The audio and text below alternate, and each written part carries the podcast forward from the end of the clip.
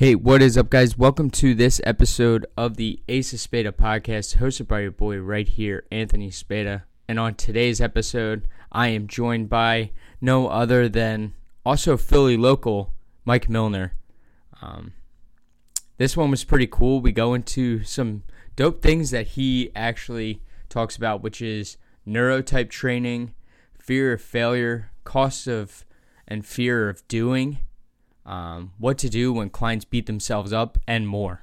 So sit back, relax, and enjoy this episode. But before we get to it, as you guys know, the Ace of Spada podcast and myself have joined up with Morphogen Nutrition, the best supplement company in the world. You can use code SPADA to get a discount, and the link to their website is down in the show notes. Also, I got a few coaching spots open. Uh, for online coaching, you get weekly accountability and all that other jazz, customized nutrition training, 24 7 access to me. So if you guys are interested, go fill out the application in the show notes. Other than that, I don't want to waste any more of your time. So let's get to the episode. Let's welcome on Mike Millner.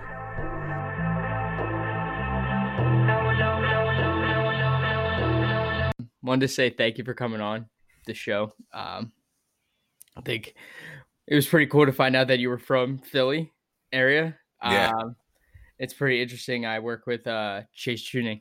So, and then I also do NCI. So it's like everybody I've kind of met has come through those t- those two type of things and outreached out to basically everybody. Yeah, yeah, definitely. Chase is a great guy, and then you know Jason is doing some incredible things at, at NCI. So you know, both of them, uh, it, it's pretty fun. I have I have similar experiences and just being connected with so many amazing people through uh, through their network. So it's uh, it's definitely awesome to connect. Oh yeah, and you're doing some pretty cool things too with Jason, aren't you? Uh, Yeah, so, uh, Yeah, we are. Yeah, so we're actually doing a, a certification together uh, in September, which is pretty awesome. I'm excited about it. It's been something that we were working on for, well, I've been working on it for at least the last two years, and then I talked to uh, Jason about it a little over a year ago, and so we finally got all the pieces together to to put that out. that's sick to kind of to kind of even just like he answers so many DMs, but even just to talk to him, it kind of like like I talked to him for the podcast like back in March, and he's just like it just boggles my mind like how busy that man is and how like he's just like on the ball about everything, and he's Yeah. like, yeah, Yeah. cool. He- yeah, he always uh he definitely has that that ability to just go and uh not shut down ever, but um yes, he's uh he's always always bringing the fire for sure. And then how's your how's your podcast going? I know you run one. Um, kind of what's your experience like with podcasting? Yeah, so I'm I'm uh in the hundreds now. So I just did my 100 ep- episode maybe 2 weeks ago or something like oh, that. awesome! Yeah, so it's been uh I love it. It's my preferred method of of communication and of consuming information. I just I love the whole platform. So I, it started out really as like a whole selfish endeavor just because I have I'm very long-winded. I like to write in long form, but like with social media it's typically you know you kind of have to keep it short and so for me to just turn on the mic and be able to go on a subject it's uh i've, I've been loving it and it's uh it- it's it's cool to how it's grown pretty just you know slow and steady and you know getting just seeing more and more people download the show and subscribe and it's uh it's been very rewarding Yeah, I think that's uh, the coolest thing is just hitting play on like on just hitting on the record button. It's just like hitting that and then you just speak. Like I'm doing a new, I'm doing a new series now where I do kind of like this Monday sit down type thing. So I do just like a quick 10 to 15 minute topic type uh John and it's just like whatever I speak about, I speak about and it's kind of just I do it straight raw. I don't Yeah. edit anything. It goes from that recording on Sunday to Monday morning. It's out and it's just like I think it's I find podcasting to be therapeutic. Yeah I've said this multiple times. Like just speaking out your thoughts is like a brain dump. Even if I don't release anything and I click record and I kind of have it just saved, it's just my brain dump yeah of ideas. Yeah, yeah, and that's why I said it's kind of like it was a selfish thing for me because it was therapy. It was like I just need to get some stuff out of my head and and out and even if nobody was going to listen to it, it was really just for me to you know, like you said, have a brain dump and and just talk about stuff that was on my mind. Yeah, I can't even I can't even think about. I'm almost a year in, so I'm two months away from a year. By the time this episode will be out, it probably will be a year, um, which is kind of cool to think. It's like, oh, like that's like it's like started so long ago. It felt so long ago. It was last August, and I'm like, oh crap. Yeah. Like, yeah. but I'm only at episode like 35 by the time we're recording it right now. Like just releasing episode 35. Uh it's been a wild ride. I yeah. will say, I think podcasting opens you up. I don't know if you experience the same thing, but it opens me up to many more conversations with people I wouldn't have typically been able to talk to. Yes, definitely. Yeah, uh, it's, it's like an easy way to connect with somebody and, and offer them something, and you know, reach out to people that you may have thought would never give you the time of day. And and most of the time, um, I really haven't. I've maybe one or two where people are like, "No, I'm not going to come onto your show," but most of the time, yeah. people are like, you know, very receptive to it. Yeah, that's what I've gotten a few, but they're more from like the bigger names. Yeah, like I think one person. Uh, I always I always do this example. One person I reached out to was Ryan Michler, mm-hmm. uh, from Order of Man, and yeah. I was like, just back in November when I had like no downloads. I had like I think like 400 downloads overall. Yeah. I was like, cool. You want to just come on my show? He's like, no. He's like, he was like, I'm really busy, but he's like, maybe ask me in a few months if you grow a lot. Ask me. Um, so grown to over 5K. So I might have to re back around him and re ask.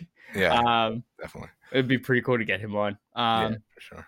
But I kind of want to go what you're kind of known for. Um, one big thing is kind of the personality diet.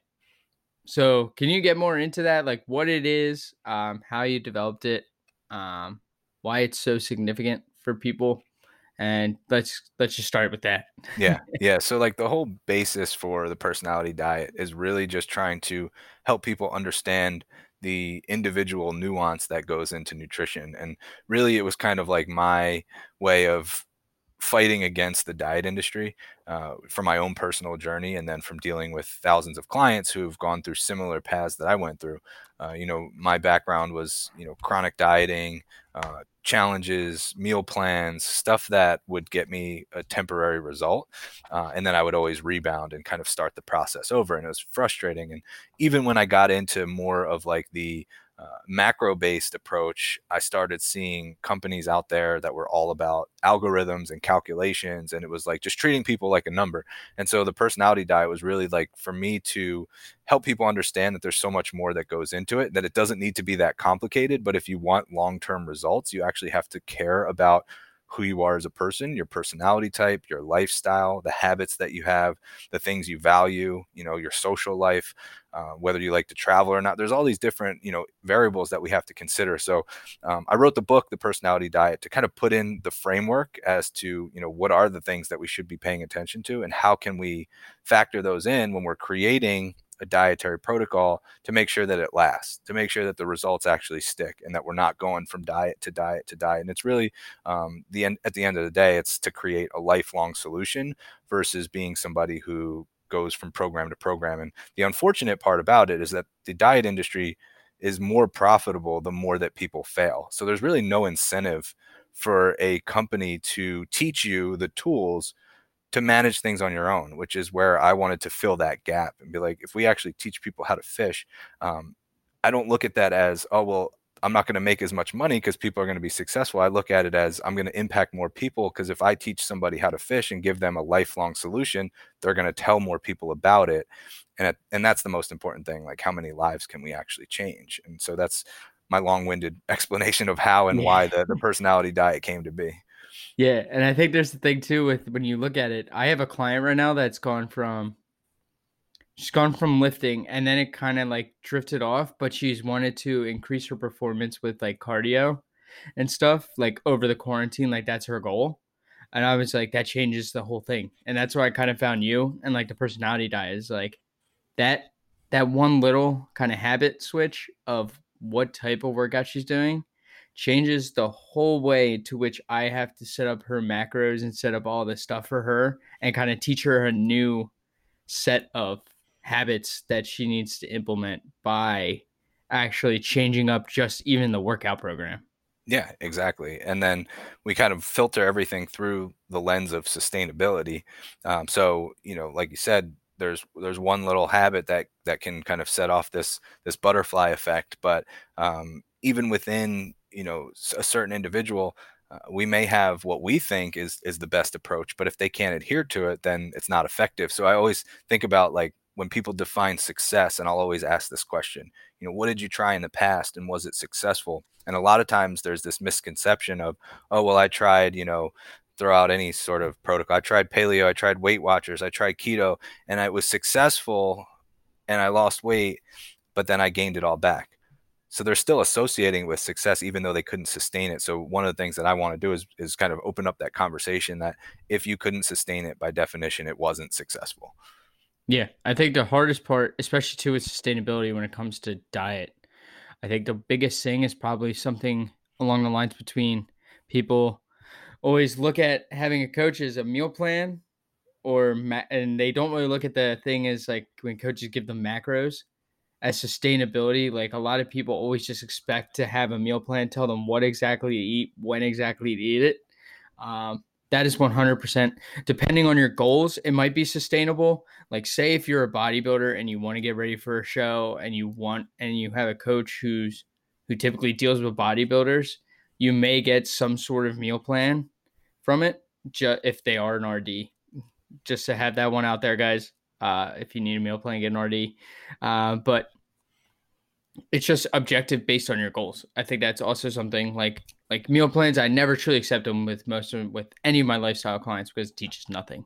Yeah. But macros is so sustainable for people, and I found success through it.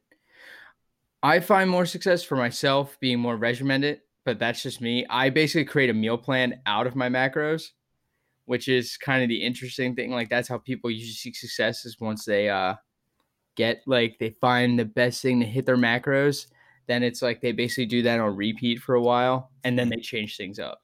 I think that's probably the best way I've seen success, at least yeah. so far. Yeah, and I think even within macros, there's so many different applications. Uh, so for for certain people, they do really well depending on personality type with the same set of macros across the board.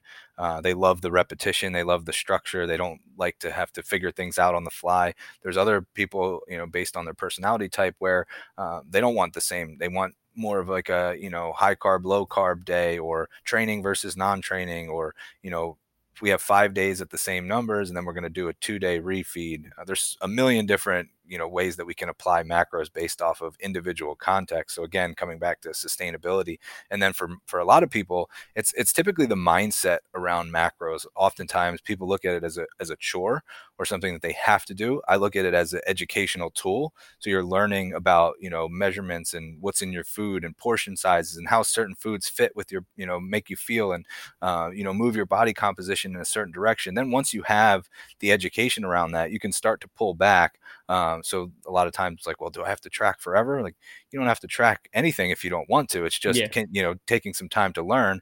Um, and then, you know, what I find is gradually kind of pulling back for certain people. Uh, you know, maybe it's giving them, you know, a day off and then two days off from tracking. And then, you know, how do you manage when you don't have the numbers? You know, do, does that create anxiety? And, and maybe if it does, we need to, to lean into that a little bit because you don't trust your intuition. And, and that's another skill that we kind of have to go down. So um, I look at all these things as just uh, developing different tools for the toolbox and then knowing which one is going to get the job done based off of the individual. Yeah. Now, when you start with someone, um, I know this is a process. A lot of people always take different routes, and it's kind of interesting to hear. Um, when you start with a client, what do you typically, what do you typically look like when you prescribe something? Do you automatically figure out their macros? Is that the first thing you go? Because honestly, the first thing that I look at is, like you mentioned, their mindset. Like that's I always go, I always go mindset, nutrition, and then body because usually those two add those two first two add together equal what your body's going to look like. Yeah, yeah. I think that the mindset is the most important piece. Um, what I like to do is start people exactly where they're at. And a lot of times that's a hard sell because if somebody's like, you know, I'm at point A and I want to get to point Z and I'm like, hey, we're going to start at point A. And they're like, well, that doesn't seem very exciting. like, but you've tried, like, if you think about what you've tried in the past and just the nature of like New Year's resolutions and 30 day challenges, like that's literally starting at point Z and it's not sustainable. You're trying to bite off everything all at once. So it's like, I'm going to go from, you know, not working out, not tracking macros, you know, not walking, not drinking water. And now I'm going to take on everything all at once. Uh, we know this from from the literature that it's just not sustainable.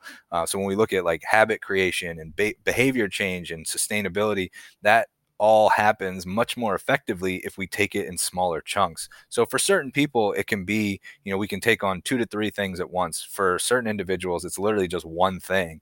What's one thing that you can do? So I always look at like what are, what are you currently doing, and what's the smallest change that we can make now that's going to yield the biggest result. Um, I always the like overarching principle is always mindset oriented because I know that if we ignore that, then um, if their mindset doesn't come around, then all the work we're doing is kind of irrelevant for the most part. Um, so we can we can get a temporary physical goal, um, but if we take care of the mindset first, then it's just more likely that they're going to be in it for the long haul and, and start to remove some of these, uh, you know, arbitrary dates and finish lines like like nutrition, fitness, health. There's no finish line to it, but oftentimes we go in with an objective deadline, like I have to do this by this date. Um, you know, you, you've got the rest of your life, and if you want to live a better life, then we have to start removing that finish line. So that's where the mindset stuff comes into play. It's really getting you to buy in to the process and really understanding that all the gifts, all of the benefits, it's in the process itself. It's not from hitting an arbitrary goal. Yeah, I think that's the one thing I've kind of taken throughout this quarantine is with my clients. The first thing, like like I saw my client the week, uh, literally like the week of first quarantine. So he was in San Francisco, so he got it pretty early. Um, but I remember it was just mind. I think the first six weeks was all mindset literally was just getting that down and then slowly adding in these little bits of nutrition and physical because he was in a spot where he was so kind of um trying to think of the word but I lost the word but he was so kind of just lost in his mindset that that's what we just need to focus on is kind of like forget the nutrition and the and the body for now and focus on putting him in so when we do get him or his mindset was compromised. I guess that's what you could say. Um, into negative. He was so negative. But then once he got back home, he's back here in PA now. Uh, just flipped a switch. But it was getting him ready for that flipping of the switch. That was probably the most important part for his progress now moving forward. Yeah, and if you if you kind of go into it without, uh, you know, your relationship with food is tarnished, or your your body image, your relationship with yourself, um, kind of like the self stories or or the narratives that you've created in your own mind. If if that stuff isn't addressed, eventually it's going to show up throughout this process. So uh, it's it's better to kind of tackle that first and and integrate that into the process you know right from the beginning and make sure that that we're always revisiting the mindset piece to make sure that it is progressing um, and it's just like anything else it's not linear uh, just like physical progress isn't linear mindset progress isn't linear but it should always be a constant practice yeah and i think that one thing that you mentioned too is kind of adding those little tiny pieces i think the one thing that i did wrong was i looked at myself and I hold myself accountable for all those pieces usually. Like I'm someone who has a goal of stepping on a bodybuilding stage like eventually. So you can kind of give me all the pieces at once and I'll figure out a way to hit that box like the first day. Uh, but I had that kind of expectation with my clients, and I think that's the wrong expectation for a coach to have. Now learning about it, um, kind of just adding in small things. So like the first thing I think I added nutritionally was excuse me, was uh 30 was like hitting like 40 grams 30 40 grams of protein per meal. Like just kind of breaking it down to that small goal of hitting it like like let's hit the protein goal and then it's add the other stuff and then add the other stuff and then it's look at the videos that they do and stuff like that.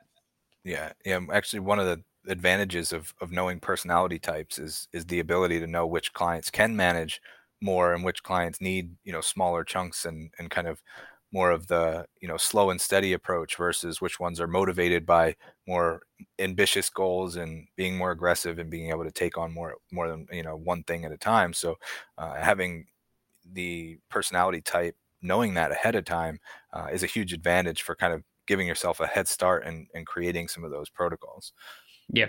Um, kind of how did your so what's your personality type? I'm a I'm a type 2A, which is basically we're we're adrenaline dominant.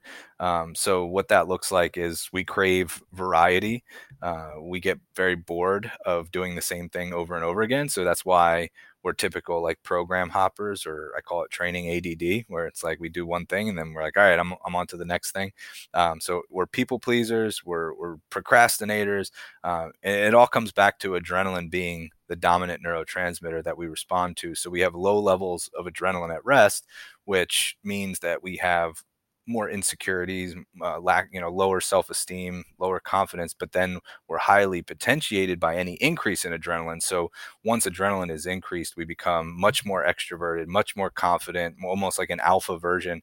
Uh, the example I always give is it's like Bruce Brand, Bruce Banner and the Incredible Hulk. So you know, when adrenaline's low, we're like Bruce Banner. Then when adrenaline kicks in, we're like the Incredible Hulk. And um, the reason why we have this this training ADD or the tendency to program hop is because novelty or new things will increase adrenaline. But once something becomes repetitive, you no longer get the same adrenaline response from it. So then you, uh, we search for the next thing to get excited about, and we go all in on something because of the fact that it's kind of playing with our our brain chemistry. So it's like I'm going to jump into this new thing, and I'm going to go all into it until I master it, and and then it becomes boring, and we're like, all right, I'm on to the next thing. So um, that's that's my personality type as far as uh, what that looks like. You know, we factor in a lot of different things from a training and nutrition and and just overall lifestyle perspective when we know uh, the personality of an individual.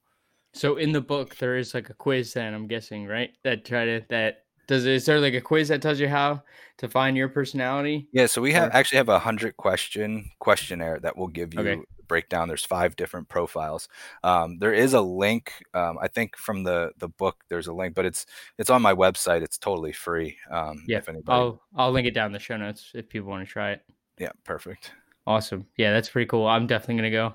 I'm definitely gonna go try that now. Uh, I kind of want to know because I've changed throughout the past like two years. I swear mentally and everything. So it's like, oof.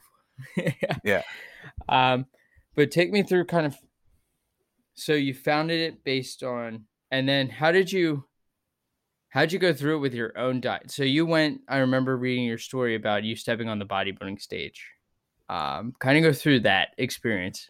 I actually uh, I never competed in bodybuilding, so I did. Or go through your diet. Go through your diet type thing because I remember it's your story or something like that, right? Yeah. So so with my you know my experience was I uh, I was an athlete growing up and um, never really had to worry about weight or nutrition I never was a thought and um, went to went to college and uh, you know, was still playing sports and was still active but picked up a lot of bad habits and just you know drinking more and eating shitty food and and then uh, once once I graduated I no longer had the activity side of things and organized sports was over but I kept have I kept up the college habits that I'd picked up and um, ended up at 250 pounds. And, um, you know, really it was more of the identity that I lost in being an athlete and not wanting to see friends that, you know, knew me as an athlete. And so I, I isolated myself and I avoided social situations. And I thought I need to get this weight off as fast as possible um, so that I could get back to my normal life. And that led me down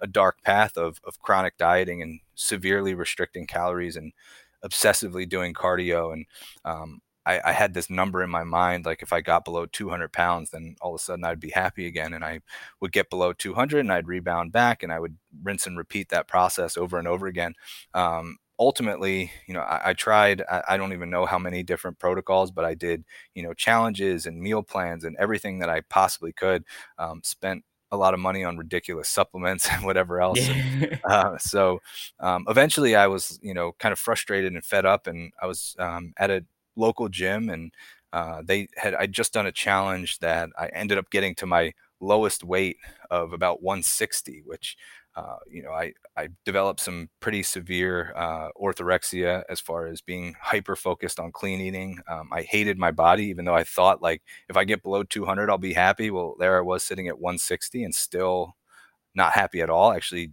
hated my body even more then than I did when I was really overweight. Um, and I ended up uh, having some some pretty epic binge episodes and really was just frustrated. And what I noticed was that the people at the gym that I was going to, they were doing the same thing. They were doing these six week challenges and they were losing weight and then gaining it all back and then signing up for another challenge. And when I started to see other people suffering the same way that I was, that was really like the first light bulb moment. It was like there's a fundamental flaw in what's happening across the board in the diet industry. So I became really obsessed with education and I wanted to learn for myself. Of like, you know, I figured I'm smart enough, I can kind of dive in and, and figure this out. And um, I became really just, I, I, wanted to get every certification I possibly could and did ISSN and precision nutrition and NCI and um, NASM. And, you know, literally, I, I, think I have seven or eight at this point. I, I lost count, but I just wanted to learn and and understand for myself, and um, that helped because I started to know, learn the science behind you know human metabolism and nutrition and macros and all that stuff. But uh, it still kind of left me with with a little bit of a, a missing piece because I started working as a nutrition coach and I was working for a macro company, but within that company they were very um, I'll say formulaic in their approach and that you know it was like kind of an algorithm and everybody gets kind of the same general macro plan. They didn't really factor in much as far as individuals go. And um, I was seeing a lot of people struggle, even with with macros and even with what I thought was kind of the solution.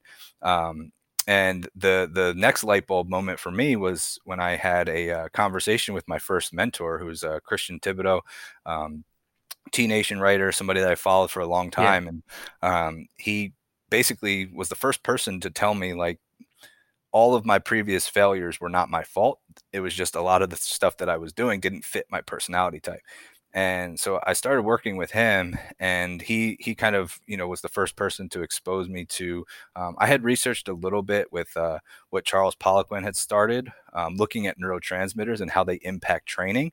Um, but uh, Christian Thibaudeau really took it to the next level as far as helping me understand the connection between neurotransmitters and the role that they play in nutrition, training, and lifestyle. And um, once he explained it to me, it was like it was like this giant weight fell off my back, and it was it made so much sense. And then um, I, you know, I was kind of mentoring under him and you know educating myself on that process. And um, I've always had a passion for psychology, so it, it kind of fit in line with what I really enjoyed anyway. And so I really um, just went all in on the research on that side of things, and and it became uh, a passion of mine to help people understand that a lot of the reasons that they failed were were not their fault. That that no protocol out there uh, really starts with who, understanding who you are as a person, and there was this gap uh, because you know the same protocol, even you could be the best macro prescriber in the world, but if the client can't sustain it or adhere to it, then it doesn't do anyone any good. So, um, you know, that's that's really where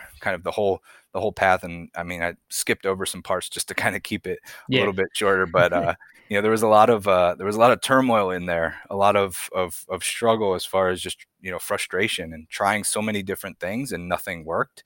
Um, so learning about the principles of you know understanding your personality type and neurotransmitters and and how it all plays out in in nutrition and training and lifestyle was uh, was something that you know helped me personally. And now i've been able to um, at this point we've had over a thousand clients who have gone through the process of of you know personality based transformation um, and and the results have been you know pretty amazing. Yeah uh, i want to retract to part of your thing. I think in the beginning you said you died and let's get to 200 pounds. Um, I think this is the the problem with the diet industry is that they always think well, we can get you to a certain way and you'll look this way. Uh, putting a number on how you look is or how you'll feel at that end is probably one of the biggest problems I find with a lot of with a lot of my clients that's the biggest one I find is like they always look at the scale. And kind of want to get into this discussion because I think this is the biggest one of the biggest things especially with personalities like you were talking about. People will freak out with looking at the scale. I know I do it sometimes. Um, I know plenty of people who just do it con- consistently. Uh, every single day they'll look at it and they try to get it lower and lower and lower. Or if they're gaining, they're just going to keep trying to eat higher and higher and higher, expecting to get these results. And that's not how it. Getting to numbers not going to give you happiness. That's what I'm trying to get at. Yeah, yeah, that's exactly right. And and this is something where uh, we set these arbitrary numbers, and they're you know typically there's a reason behind it. Um, sometimes, you know, we can just like pull it out of thin air, but most of the time we have this number that we associate based off of a previous version of ourselves. So it's like, well, in high school, I was, you know, 130. So that's the number I need to get back to. Or I felt my best when I was playing sports in college and I was this weight. So that's the way. So we typically tie it back to something in our past not all the time, but most of the time. Um, or there's there's a story that's kind of been created about you know what that'll look like. That uh, you know, oftentimes we see people chasing uh, salary, you know, a certain uh, income, and it's like, well, if I could just make six figures, then I'll be happy. There's there's usually some sort of a you know mental connection to that. Uh, what we think it's like the I'll be happy when dot dot dot, and we insert some form of external variable that we really don't have total control over. Uh, we can control the process, but we can't control the actual outcome. Uh, and what we see, and this is repeated in, in psychology literature, is that when we actually get to that number, one of two things happens. We either aren't any happier or we realize that, you know, it, it wasn't what I thought it was. So we pushed the goalpost back. Um, so it's either kind of almost like depressing. It's like, well, I got this and, and now I'm not any happier. So now we, it leaves us either lost or we think, oh, that wasn't the number. It must be this number. So it's like, you know, for me, it was like, oh, I got to 200 pounds. That wasn't it. It must be 190. Then I got to 190. I'm like, nope, that didn't change anything. Must be 180. And I chased that all the way to 160. And I probably would have kept going if my body didn't like completely rebel against me um, because of the damage that I did to it and, and how restrictive I was. Um, it so what we see is that you know and, and this is the same thing with people who chase financial marks it's you know oh well six figures wasn't enough i need multiple six figures and that's not enough i need seven figures and it becomes this never ending cycle until you actually connect it to some form of intrinsic or internal you know reason so uh, you know, getting to the root of, of why does that even matter in the first place. Um, you know, when we look at, uh, again, this is, you know, coming from psychology research, there's, there's this paradoxical effect that the, the harder that we search for, for the outcome or, or meaning, then the more it eludes us. And, and the example I always give, it's like, if I, if I have a goal of falling asleep and I focus really, really hard on trying to fall asleep, the less likely I am to actually fall asleep. And yeah. that's the same thing that we see in literature on, on weight loss is the harder I focus on that external validation of the scale, the more likely I am to not move closer to the number I want to get to. So um, it's interesting because it, it, creates this awareness around how far you are from that actual goal, which can lead to, to frustration. Um, the better focus is what can I do now today that eventually will move me in that direction. So it's taking most of your focus on the daily actions and habits that will move you forward, uh, but not being so focused on this future based outcome that we really can't control, right? We can control what we do. You know, let's say I, I start, you know, dialing in my nutrition and training and do all the right things. I might not ever get to that number, but I can control those variables that will move me in the right direction. Yeah, I think it's in literature. I think in the financial things, it's always that example of like, I think it's like seventy five thousand dollars or something. Like once you make that much money or over, it's like they did a survey and everybody feels the exact same way. Like the level of happiness is the exact same whether you're making seventy five thousand or you're making one hundred twenty thousand. Yeah, like because you have enough to basically live anywhere you want. Well, not anywhere you want, but you have enough money to support yourself in a good way. Yeah. Um, and I think also when it comes to looking at the scale or like something like you said, like trying focusing on falling asleep or focusing on something and it eludes you, I think it comes from I've noticed it because I've done it. It comes from probably the amount of stress that it causes. That's why you always get the opposite result, especially when it comes to the body, because the body does not respond to stress very well. Like you are like technically when you're working out, you're putting your body under stress. You're supposed to. That's how you grow. But when you put your body under stress, you're putting yourself in a fight or flight mode, which kicks in a ton of different things that could go possibly wrong with digestion and biofeedback, all this stuff that could possibly go wrong that a lot of people don't see, which is why I say stress is probably one of the number one reasons why a lot of people, I guess you could term, you can make it the term fail but it's because they don't get their stress under control. Yeah, yeah, I would definitely agree with that. And even if you just think about the the mindset side of it, if I'm let's say 30 pounds away from my goal and i'm so focused on that 30 pound goal and then i wake up and, and i'm up a pound well now i'm 31 pounds away from my goal and that's the focus like your mind if you're so focused on the outcome you're going to immediately think oh well now i'm even further away from this ambitious goal that i have versus if i focus on what I can do today. And I check the boxes and I think, you know what, I, you know, I drank my water, I, I got my veggies in, I hit my protein, I, you know, got my workout and I did all, you know, I got to sleep on time. Uh, it doesn't matter what the scale says the next day. It's irrelevant. You're just going to check those boxes because you're focused on the present moment. And that, that goal, while you can still pay some attention to it, I always use, I throw out an arbitrary number because people like percentages. I always say like 90% of your attention should be on what you can do today, uh, the daily actions and habits that are going to move you forward. 10% can be kind of like more on the the future base like what do you want just so we have a direction like i know i want to move towards this goal about 10% of our attention there. But most of the time, it's I know that if I check those boxes every single day, more days than not, because it's never going to be perfect, but if more days than not I check those boxes, eventually I'm going to move towards that goal. Where I actually land, you might land short, you might land on it, or you might land past it. Um, it doesn't matter. And that comes back to kind of what we talked about earlier, which is sometimes it, we, we need to remove those those finish lines altogether and know that there really isn't an end point because you're still going to you know want to have a more you know uh, be fit and be healthy for the rest of your life so there's really no end game. It's just having some benchmarks along the way. Yeah that's the way i you basically described exactly how i talk to my clients. I'm like just check the boxes for the day. I was like let me do all the worrying with your data and your photos. I was like that's what you have me here to do. It's like you're i guess technically like you're the athlete let me be the coach. Like you like you worry about the little things that you can do every single day to get us to a better result, but I'm here to kind of guide you to the greater result. Like I'm the one who needs to worry about where you'll be. Yeah. Like exactly. kind of like it's like I give them kind of a goal, like you said, like they have a future goal of what they think they'll look like or what they want to what they want to have or what they want, like whether it's build muscle, lose body fat and stuff like that. And I think it's good to have that. But that can also cause a sense of fear of failure. And I think I read that in your post the other day. Uh, one of the best ones that I kind of think I've read recently, which is like the fear of failure is the number one reason you're stuck. Mm-hmm. Um, how do you get people out of that mindset of fearing failure? Because it's really tough for me to kind of talk about it just because it came from learning for so many years how to do it that I don't fear like creating this. Like something that could fail. Like podcasts typically like you would never know if they fail or not, but in your mind they might. Mm. But it's also like how do you develop in someone to get rid of that fear of failure? I know it's probably a process for you to describe, but try your best. yeah, yeah, no, it's it's a great question. It's definitely a process, and there's there's a couple different parts that we look at. Uh, the first is understanding, you know, what fear of failure actually is, and it, it's playing out an outcome in your mind that hasn't actually happened yet.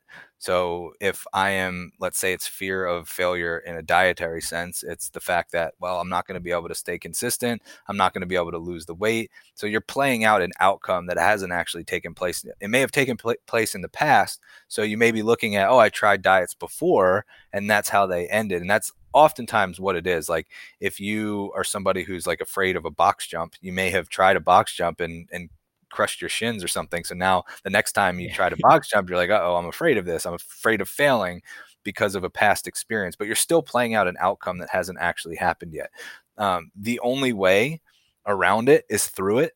So, you know, there's something with with fear that we often do is that we we try to avoid it and we try to pretend like it doesn't exist and it's actually the opposite of what we want to do. It's it's more effective to make friends with your fear, to name it, to actually identify it. Because sometimes we don't even know what it is that we're afraid of. We don't even know what the fear, that failure, what does that failure actually look like? You know, can we can we identify it? Can we describe it? Can we become comfortable with it? Uh, once it becomes kind of almost like human, um, now we know that like the path around it is through it. It's kind of you know there's different elements of this in, in therapy like immersion therapy and, and that sort of thing but for some people it has to start with the smallest step. The only way to realize that the outcome is not going to happen is to do it. Like you can't get around it you have to do it. Um, so if there's a way to break it down into more actionable chunks that's like you know fear of failure i don't care again like this is we're talking about the outcome uh, let's break this down into what can we do today uh, and and take action on that and and not put our attention on on that you know that future based outcome that hasn't even happened yet. Um, or sometimes going through the process of identifying what happens if you do fail. Uh, does your life end? Is you know sometimes we we have to really walk through the process of what's the worst that can happen and and becoming comfortable with the worst case scenario. This was actually a uh, ancient samurai technique. If you when people when samurais were going to go into battle um, the night before they would meditate and they would literally visualize the worst thing that could possibly happen to them and they would they would meditate they would visualize like their family dying and, and all these horrific things and the thought process behind that was if i go into battle and all of those things have already happened to me you can't take anything away from me so i'm going in with like the best like i have nothing to lose mindset. So if you if you can actually go through the process of visualizing um, what's the worst case scenario and and typically it's not life threatening unless it's you know maybe you're afraid of jumping out of a plane or something and, and you know uh, your parachute doesn't open but like you know if we think about all right what's the worst case scenario with with dieting? Um, then you start to realize that your, your life can continue just fine and, and maybe you got some experience. So then what's the takeaway from that? If i don't hit this goal uh, you know where does that leave me well maybe i you know gained more experience and i learned something about myself and there were some parts of the process that i enjoy so i can take that away. And then we start to, to pick apart uh, you know even in a worst case scenario can you see that there's some positives from that? And all of a sudden it becomes less and less threatening because we've identified it we, we've named it and now we've gone through uh, let's say that that did happen now what? Um, so those are some of like the exercises that I'll go through, uh, and oftentimes, you know, we have to look at at past, uh, you know, stories that we're telling ourselves, and uh, that can be, you know, there's a lot of people who have gone through different experiences, and and I recommend as just a general process to you know to start kind of going through some of those those stories and peeling back the layers and, and understanding that um, you know what happened in the past doesn't have to repeat itself uh, you know kind of going into things with more of a growth mindset uh, and that's really like the other part of this process is is understanding um, pulling from other examples where you weren't good at something and then you through practice and repetition you got better at it. So uh, you know like when you did your first podcast you probably weren't as good as you are now and so if you were to have it have something else in your life that you were like, you know what, I'm really I'm not confident in this. I'm I'm afraid I'm going to fail. Well, now you have a tangible experience and this is why I love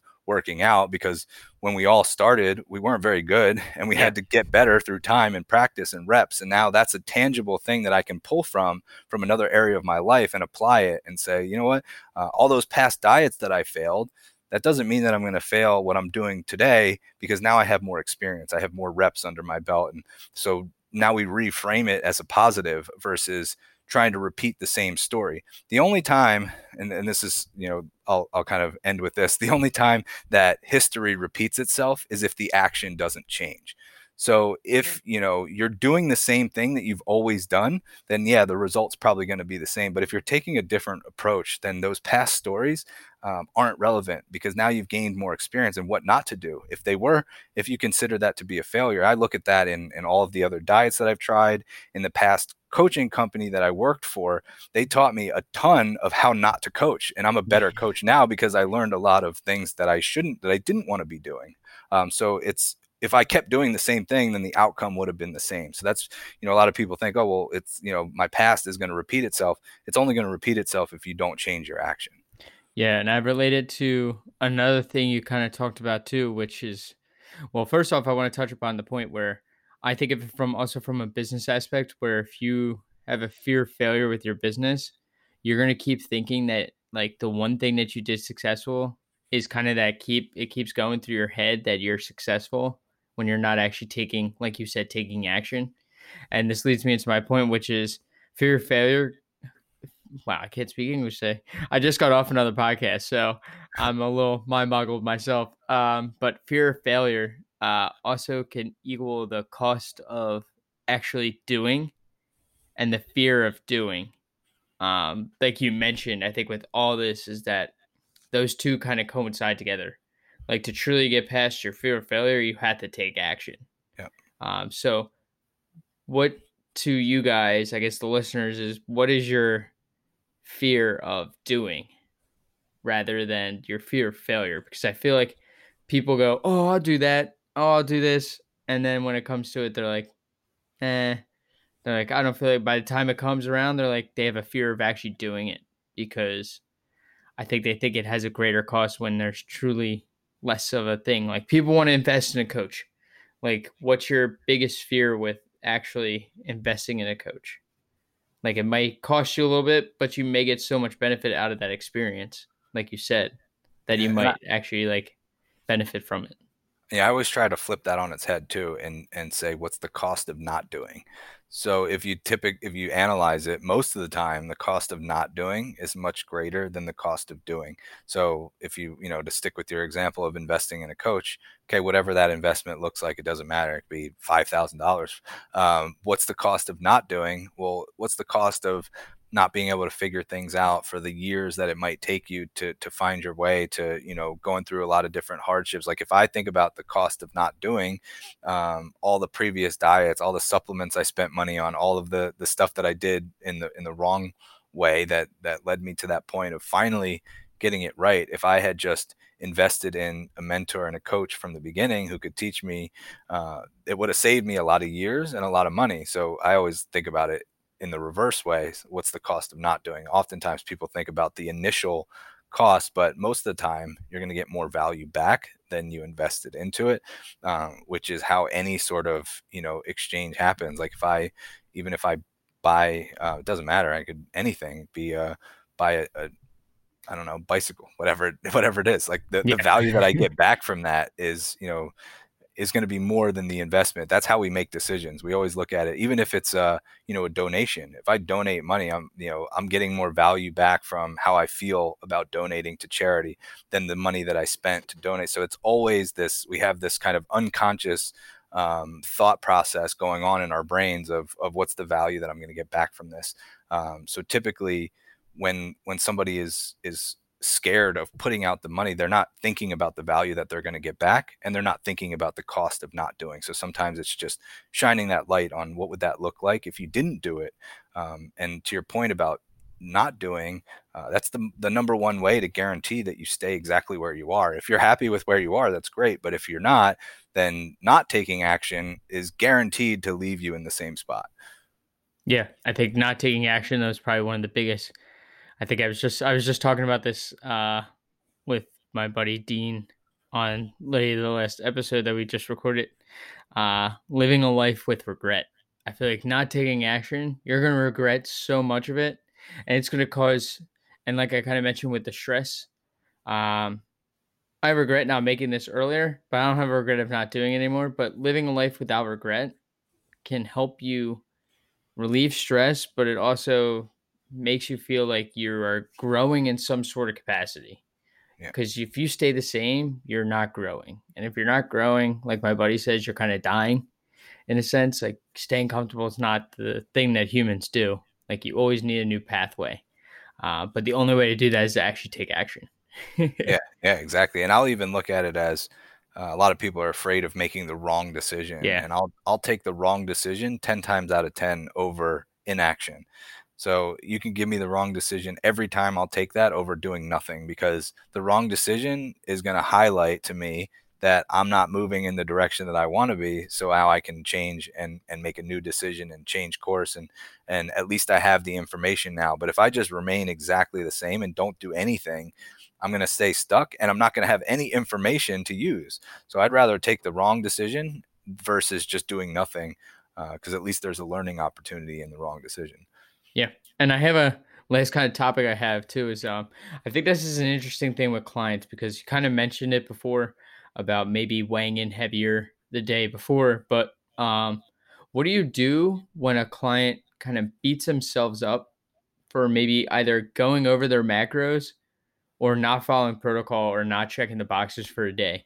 Um because I think this is one that I get fairly often with people who come to me for advice or like oh, I keep like sometimes like I didn't hit the macros, or uh, they're stressing that they that they're going to go over, and like it's like they're like they have like they feel kind of hungry at the end of the night and they're fearing of going over, I'm like, you're texting me this.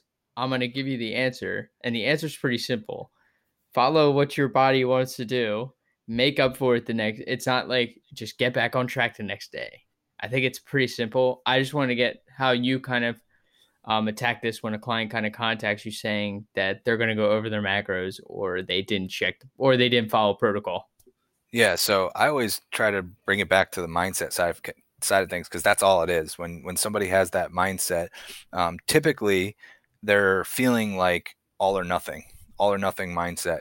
Um, either I'm 100% on or why even bother. Yeah. Uh, if somebody gets frustrated over one single day, uh, they really don't have things in perspective as far as what consistency really looks like, uh, which we we know from from the literature that uh, all or nothing mindset is one of the biggest killers for people actually achieving their goals. So we have to work through that. Um, and so it helps to kind of put things in perspective as far as, um, you know, unpacking the reasoning for why do you feel that way? Why do you feel like if we can put things in perspective and I say, um, there's one day that you, you know, it doesn't matter if you ate 10,000 calories one day. Uh, if we put that in, in the context of 365 days, why do you feel like that day has more importance than every other day where you are consistent um, to start to get to the root of the issue. Um, oftentimes it's there's there's a pressure of like well if i don't do this you know then i'm not going to get to my goal and then we start to realize that they're outcome focused just like we talked about. Um, so now it's a matter of you know let's frame this in a different way. Um, you know what does consistency actually look like? Does that mean that we're uh, you know pretty close on macros? So sometimes there's there's programs out there that that kind of set this frame for clients which sets them up to fail. It's like you have to hit your macros spot on every single day and if they don't they're like you know do better follow the plan and that sets up the wrong mindset. Um, if i can set the framework of like you know if 80% of the time you're consistent and you're doing what you're supposed to be doing that's that's very consistent. So what does that look like? Well, that gives us some wiggle room now. So, you know, maybe it's five out of seven days, and now all of a sudden it's like, well, did you check the boxes here? And yeah, there's there's obviously times where if you um, are consistently inconsistent, then it's not you're not going to make progress. But we can assess like what have your actions and behaviors been like for the last six weeks? And ha- what direction has that moved you in? All right well if it hasn't moved you in the right direction now for the next six weeks we have to change your actions and your behavior. So um, it it's just comes down to framing what that actually looks like for the individual um, and not getting so you know i always look at it in terms of um, you know putting it in perspective to the big picture. So you know you made this choice uh, you know why does that choice impact your next choice? Typically it's because they feel like well if i messed up once then i might as well go off the rails. And sometimes that comes from from the restrictive mindset like i can't eat this or i can't eat that. And then all of a sudden i did and now i'm like well i broke the rules. Well i might as well break all the rules. And like let's remove the rules altogether yeah. and come from a place of uh, more flexibility and, and understanding that uh, you know it's it's that mindset in particular that's really uh, moving you further away than it is helping you. So um, oftentimes we think about being perfect as oh well, I want to get there faster, so I'm going to be perfect, and it's it's ironic because it actually takes longer when you're focused on perfect versus consistent. I always so when I focus on consistency with a client, uh, once I get over that mindset hump in the beginning, uh, I actually kind of like give them a little challenge, like you said, uh, like five out of seven days. I'm like, at five out of seven days, be within like 10 grams of the macros. Uh, I don't know if that's kind of a good teaching habit, but I want to show them what the power of actually being consistent is like. And it kind of shows how they feel. Like they come back to me that next week and they're like, like they go from like a six or seven to like a nine on their scale that I have them rate themselves on for the week, and they're like, I feel so energized and stuff like that. I'm like, you were consistent, and it's yeah. like I look at their macros, I see how well they hit them, and they're like, damn near pretty close to what I what I challenge them to do, and I think it's kind of a thing too that some coaches need to do, which is challenge. Sometimes you got to challenge your clients to actually make them take action. I think that's like the thing that I used. That's like the best tactic that I used was challenge them. Yeah. Yeah, I think it can definitely help, especially if you're helping them align with the fact that when they made those choices, they felt better. Now all of a sudden, like the objective is to make that choice consciously more times than not. So if I know that doing certain things improves how I feel, um, and I can give myself the space to make conscious choices more often than not, I'm going to choose the thing that made me feel my best. And if I don't, I'm going to be very aware that I made that decision and maybe it was a conscious choice, maybe not. And I know that that doesn't make me feel my best. So the next choice is going to be a better one. And that's where, you know, you want to, you can stop that cycle anywhere in that, in that, you know, when you're going down that rabbit hole of, oh, I made a mistake. So I'm going to keep screwing up you can interrupt at any point in time and say the next choice is going to be a better choice.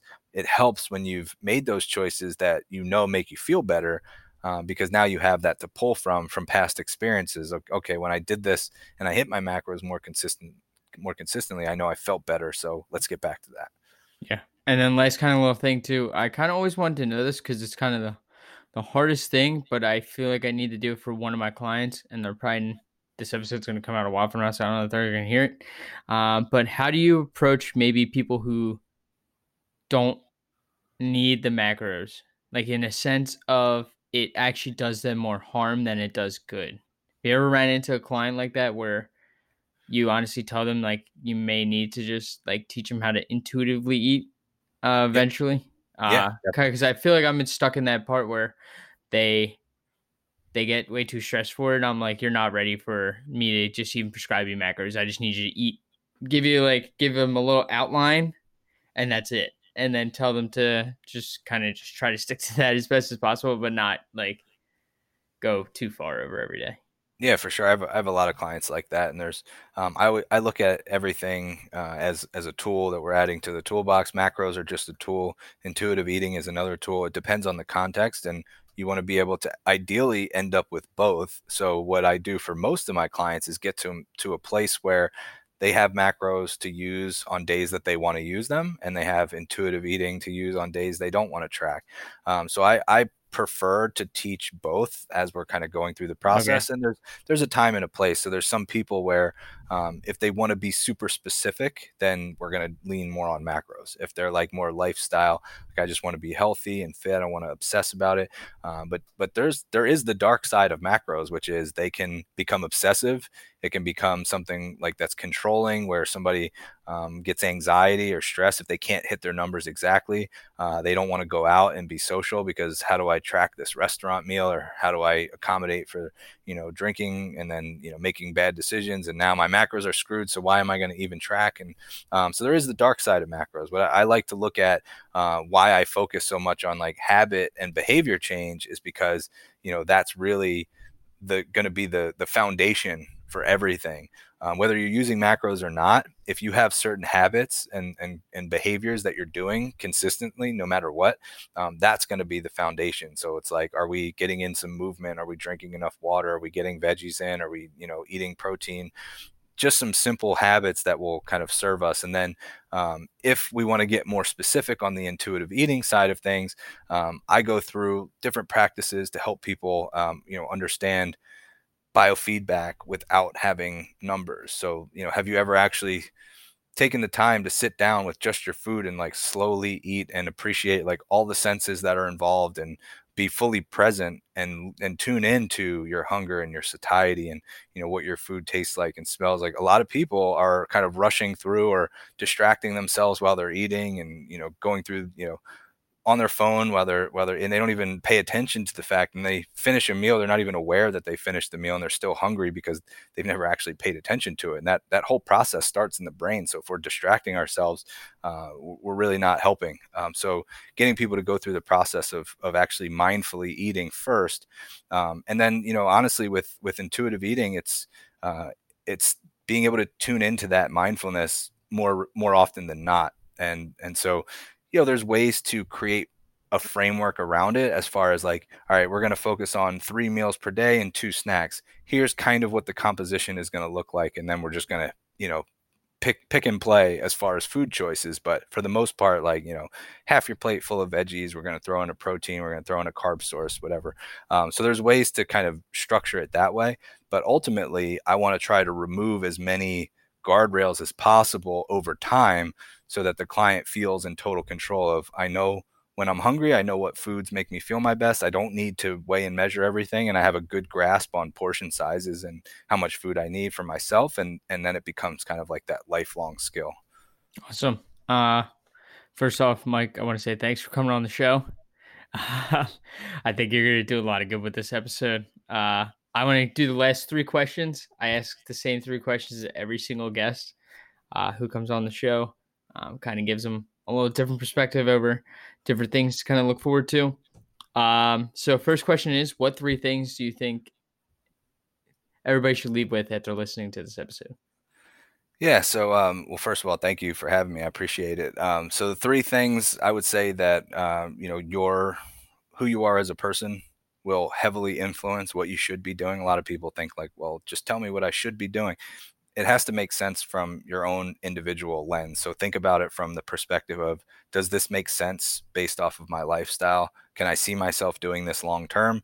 Um, that will start to answer some of the questions as is this the right fit for me?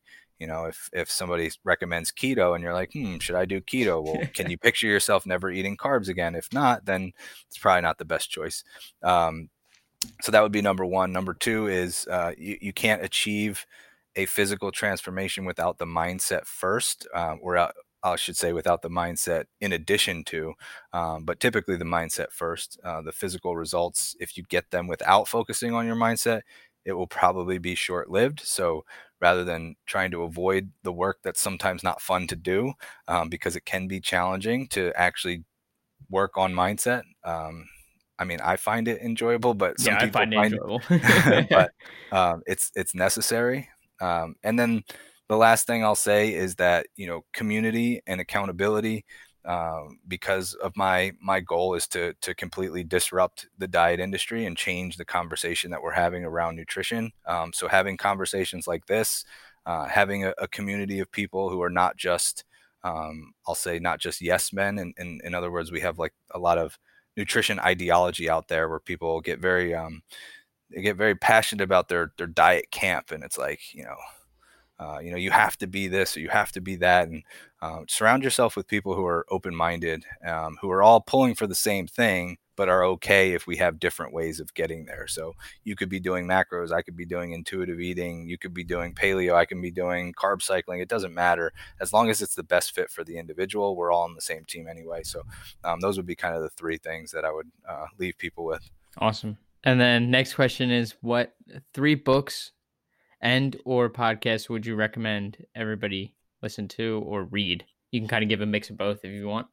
Sure. So um, I'll say that my three books is so hard because I have a million different books that I like. I that's yeah, that's something that I've been through. Um, a ton of different ones that have impacted my life in a, in a memorable way. Um, but if I'm just going like more recently, um, I'll say the first one is um, "Stillness is is the Key" by Ryan Holiday, um, "Extreme Ownership" by Jocko Willink, and uh, "Can't Hurt Me" by by David Goggins. Um, those are the three that that come to the top of my mind of that were relatively recent reads, but um, those those are all powerful in their own way. Yeah, I've recently read.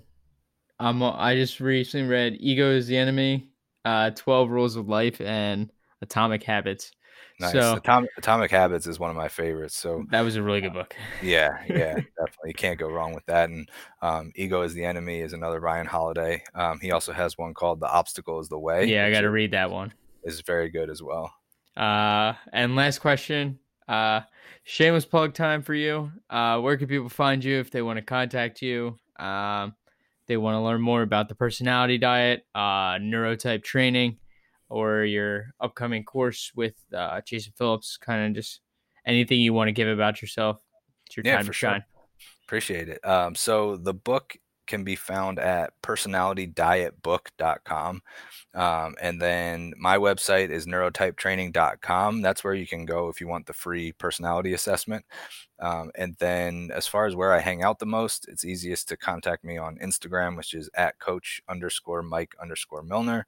Um, and the certification with Jason, um, you can go to neurotypecert.com.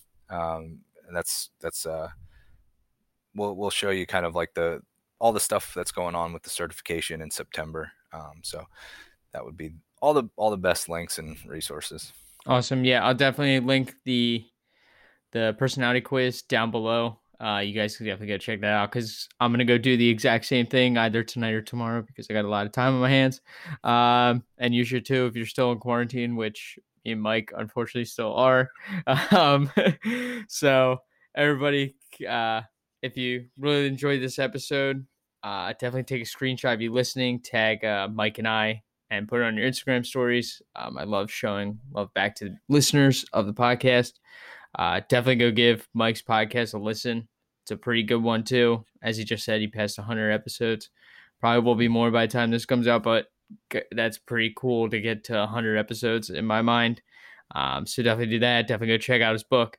Um, but lastly, everybody, thank you for listening to this episode of the Ace of Spada podcast.